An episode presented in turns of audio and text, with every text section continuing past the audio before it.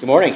I want to wish a happy Mother's Day to all the great-grandmas, grandmas, mothers, second moms, spiritual moms, soon-to-be moms, moms in waiting. Happy Mother's Day to all of you. And for all the kids who've come back to visit Mom, welcome home. We always have a place here, and we hope that you have a great time, get refreshed, and also get home safely.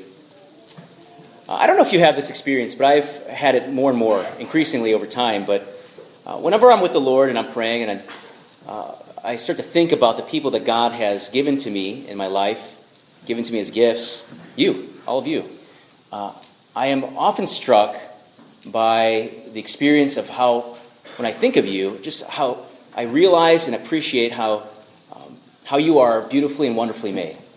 And it's really moving just to think about your hearts, your souls, especially those who have really opened up their lives to me. I get a clearer view, and just it's amazing to me.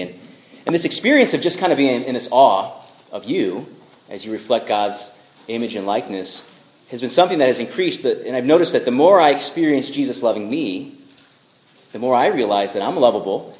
And in all the different ways that he reveals his love in particular areas of my life, that has built up a desire within me to help others to experience how lovable they are. But not only that, it's given me this keen awareness and ability to see the parts of their lives and to see what is beautiful about them.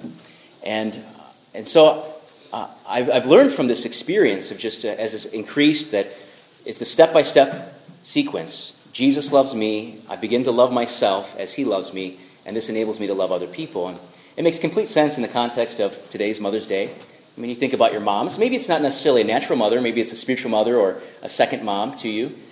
That as they loved you growing up, this love gave you a certain confidence to realize I'm lovable.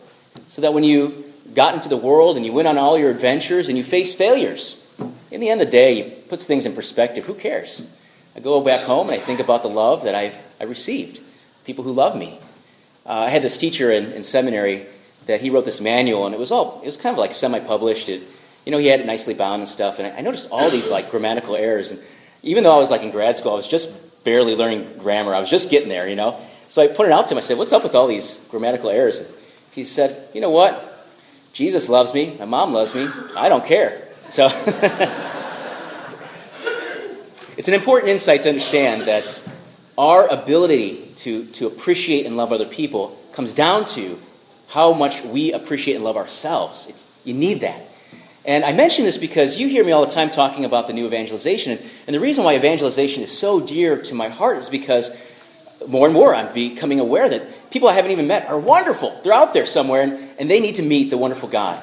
And moreover, even though we're doing wonderful things as a Catholic church, the fact remains that some places are growing and some places are declining. Thankfully, our church is growing.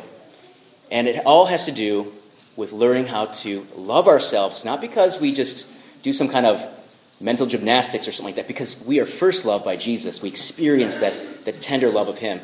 Now, this explains the life of St. Peter. St. Peter has full center stage in today's first reading, and it's an amazing scene. Peter goes up to this place near Joppa. This woman had died, and they had asked for him so that he could raise her from the dead.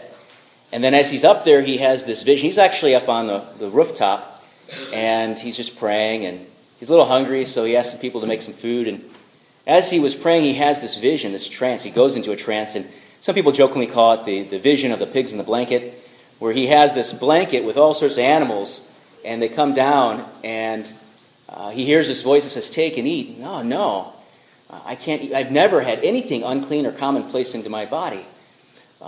And then he hears the voice that says, "I have made all things clean. I've declared it clean. It's not dirty. It's not uncommon or common." So this happens 3 times. Now, he's a little bit perplexed, but then these men arrive at the house, and he's told by the Holy Spirit that he's got to go to where these guys are taking him. They lead him down to Caesarea to the centurion, and the centurion is a Gentile. Maybe he was a Jewish convert, but he was a righteous, God-fearing man, and he had a vision of an angel who said, "Go get Simon Peter. He's up in this one region, and he's staying with this guy named Simon the Tanner." So they get him. And so Peter comes down to Caesarea, and with an open heart, open ears, this centurion listens to the good news. And everyone receives the Holy Spirit. They have their own Pentecost. And the Jewish converts are amazed at what they're seeing. Peter says, let's baptize them. This is what we got to do. It seems kind of strange because it was the opposite order. You know, first baptism, then something else. But in this case, they receive their Pentecost, and then he asks them to be baptized. He's amazed. Peter opens up the door for the salvation of the Gentiles. You have to remember, from the Jewish context, God does show partiality. There are chosen people, there are non-chosen people. And so in the worldview of the Jew, they didn't have the theological categories to understand where these Gentiles fit into this whole picture. And even to the modern day, if you meet an Orthodox Jew, they don't send out missionaries. You never hear about that because they're waiting for the Messiah who will set everything straight. So they don't send out missionaries. They're the chosen people. So this boldness of Peter, this confidence to go against the common mentality of the early church, was born out of his confidence because of the love that he experienced in Jesus. These resurrection occurrences where Jesus appeared in all different places was the foundation of his bravery and his courage. The Lord says in today's gospel passage, "No greater love than this, than to lay down one's life for one's friend." What does Peter do? He faces all sorts of persecution, even dies for the faith, because he loves his neighbor. So I recall the scene from last week. We have Peter, James, and John, Thomas, Nathanael, two other companions up at the Sea of Galilee. This is after Jesus had died. He was already appearing in different places. They're fishing, no luck. This figure on the shore says, "Hey, cast your net right over there." And so they do it out of obedience. And so they throw the net in, and they have this miraculous catch. Peter realizes it's Jesus. Only Jesus can do stuff like that. So without putting all his clothing back on, he dives into the water. And somebody from last night said, you know, when you're kind of drawing out that picture, Father, of the Sea of Galilee, I was thinking of Forrest Gump as he was awaiting Lieutenant Dan, and he jumps off the pier, and then the boat crashes into the other side. Peter jumps off the boat and goes to the Lord. And then there's that famous scene, right? That famous scene where he's asked, "Peter, do you love me?" 3 times. And the last one stung. "You know I love you, Lord." Peter was not a dumb guy. Maybe he didn't have the theological degree of St. Paul.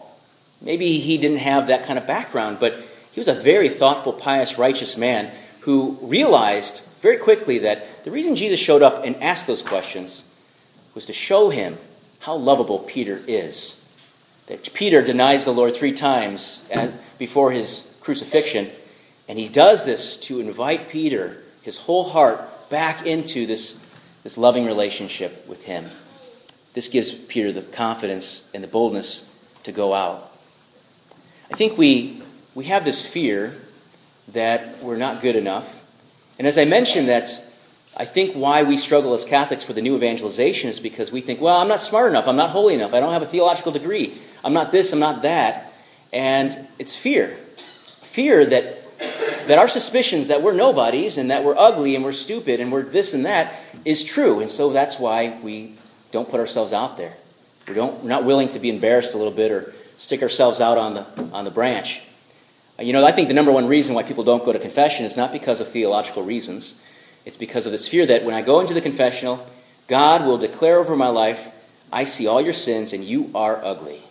And then the priest will somehow be the exclamation point on all of that. He'll start retching and gagging and be about to puke and say, "Oh, get away! Get out of here, you ugly thing!"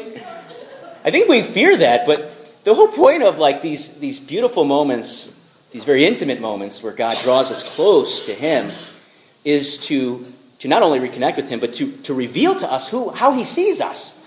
That He sees that we are beautifully and wonderfully made. And that the priest, you know, I get the privilege of experience of getting to see into your souls, into your hearts, and just marveling, especially after the fact when I pray, "Wow, man, they're beautiful people, good people out there." The Lord is telling us, it's not you who chose me. It's I who chose you. You've got to remember that. I who chose you. And I want you to go out into that world. And there are people who, we may not know them, but they don't have Jesus. And they're dying in despair, and their lives are not experiencing the abundance, the healing power of Jesus Christ and the tenderness of the Father. I really love movies, and I love actors and producers and writers. And more, I study it, and found a really cool podcast of a comedian who likes to interview other comedians and kind of talk about their origin story, like where'd they come from. And he loves religion. I don't know if he's a believer yet, but he's a seeker. And he's not like some kind of hobbyist religious person where, 45 minutes a week you talk about the possibility of God and then you go on to your business. This guy's pretty serious about it. So he was interviewing Judd Apatow, who I really like him. He did the series Freaks and Geeks, and if you haven't seen that, it's really, really good. And it only lasted one season, but it was so good. So some of his other material may not be as suitable for young viewers. I leave that to you. But he asked Judd Apatow, he said, now that you've made it, now that you make a lot of money, how do you feel about money and how do you feel about all this? And he said, that's a good question. I know happiness is not in money. I mean, money is nice. Whenever I get to go to the restaurant, I can order whatever I want. That's kind of cool. He said, but at the end of the day, I know I'm going to die. And Judd Apatow is an atheist. He doesn't believe, and I think he would like to. I didn't finish the whole interview yet. It's like an hour and a half. So he's going on to say, I would like to believe. I don't. And in the end of the day, I die. And, money is just, the more you have, the more you want. He was jokingly saying, something like when the zombies come and the oil runs out, and even then I think about, I want to build this bunker for my kids so that they'll be safe for 200 years, but I don't have enough money for that. So he was just kind of elucidating and kind of explaining the reality of, he gets it. He gets it like something's really missing. And he wants it. And we're the ones who bring it. Not some Jesuit who works in Hollywood. We are the ones who bring it. Jesus says, you didn't choose me, I chose you. And to the extent that we see ourselves as missionary disciples and evangelists, that's on our radar, is the extent that we love ourselves. And if we're honest with ourselves, if our mission... If evangelization, I'm not saying Catholics aren't generous. Oh boy, we're generous. We're really generous. We're charitable. But to the extent that we see ourselves as evangelists, that's the extent that we actually love ourselves. And sure, we love ourselves, but something's missing. Something's missing. We look to Peter, wonderful man. And I'd love to be just like St. Peter, who's willing to lay down his life for others, that they may have salvation, that they don't go to the worms, that they go to eternal life. The sins be forgiven, and they experience the abundance of the Father. Jesus said to him, and he says to us, it wasn't you who chose me, I chose you.